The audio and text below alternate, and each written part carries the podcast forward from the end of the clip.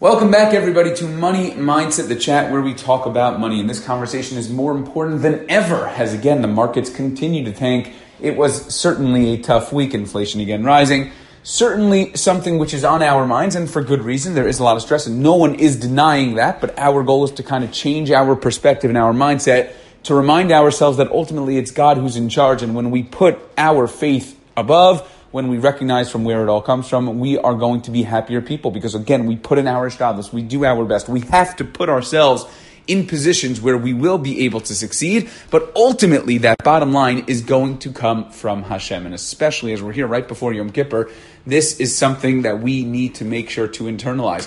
What we do during these days, our actions, mean just as much as all of our work. We need to make sure to daven properly and to think properly and to use what we have properly in order to go ahead and show God that we are worthy vessels, worthy recipients of that blessing that God can go ahead and give us. And for today, I want to go and take a look all the way back to the beginning as to why we even need to work in the first place. The source of this stress is something which maybe we can learn a lot from and ultimately help us in terms of trying to find our proper money mindset. And if we look back, where do we know that we have to work from? So it comes from the original sin. It comes from Adam and Chava. They were able to eat from any tree, but the snake, the Nachash, goes and convinces them to go and eat from the Eitz Hadas so they can have this eternal wisdom. And because of that, they were punished, and all humanity was punished with two things. Number one, that now there's going to be Misa in the world, death is going to exist. And number two, by the sweat of your brow, you're going to have to go to work. You're going to have to work to go ahead and earn a livelihood, to earn a parnasa.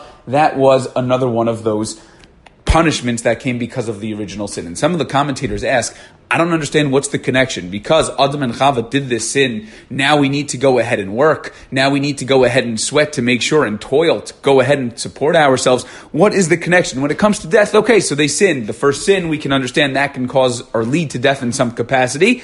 But what does it mean that now all of a sudden we are going to have to work? What is the payment that Hashem is going ahead and giving us because of this sin? So the commentators point out something beautiful. If we really get to the root of what this sin was and what Adam and Chava struggled with, we'll be able to understand what this has to do with seeking out a parnasa.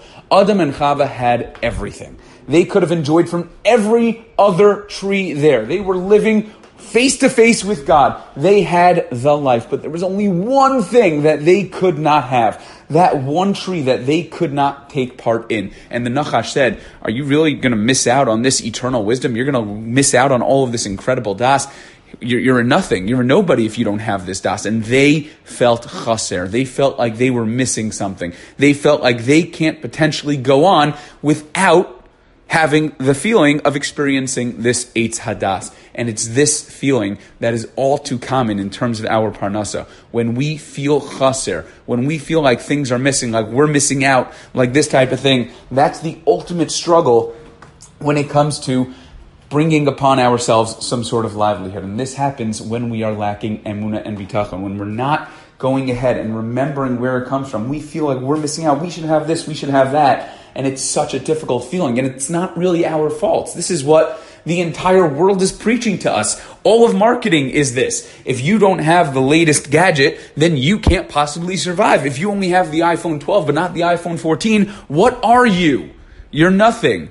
So when we feel this way and when we think this way, chasser, that's when we struggle. And our job, what we're trying to fix when we're at work, is to go ahead and try to remind ourselves that we have to feel shalim. We have to feel complete. And the way to do that, and again, I struggle with this more than anybody else, but the way that we try to do this is by recognizing and internalizing the fact that everything comes from above. It's so difficult sometimes, especially as things are a little rougher, but it's so crucial in order to going ahead and leading a happy life. There's so much out there, there's so much to be distracted with, there's so much that we need to think about. But when we're able to go ahead and remind ourselves that we don't have to be chasser, and this is what we're davening for in benching, lanu. We're always saying, Hashem, don't let us feel chasser, let us feel complete. Even if there is still stresses, and even if there's more to be dealt with, and ha- we need to work on certain things. Of course, everyone's got things that they're working on and dealing with, but we put in our ishtadlus, we do our best, which is all we could do. We try our hardest, and we go from there. We try to see what Hashem is going to give us, and then we're so grateful. When we say, Asameach who is the rich person, someone who is happy with their portion, it's not just some cute thing that we say to people who don't have any money to go and make them feel better. This is a real thing. No matter what you have, if you're able to tap into that mercy, to feel like someone who's not a chasser, you are going to be a totally different person. Again, I need this more than anybody else, so I appreciate us continuing this conversation. Namir Hashem, we should all be Zocha on Yom Kippur this week to a Gemar Chasima Tova. We should have a year filled with success in every way, and hopefully we're going to know now the proper ways to view this and the proper ways to think about this going forward. Thank you all. Have a wonderful, wonderful day.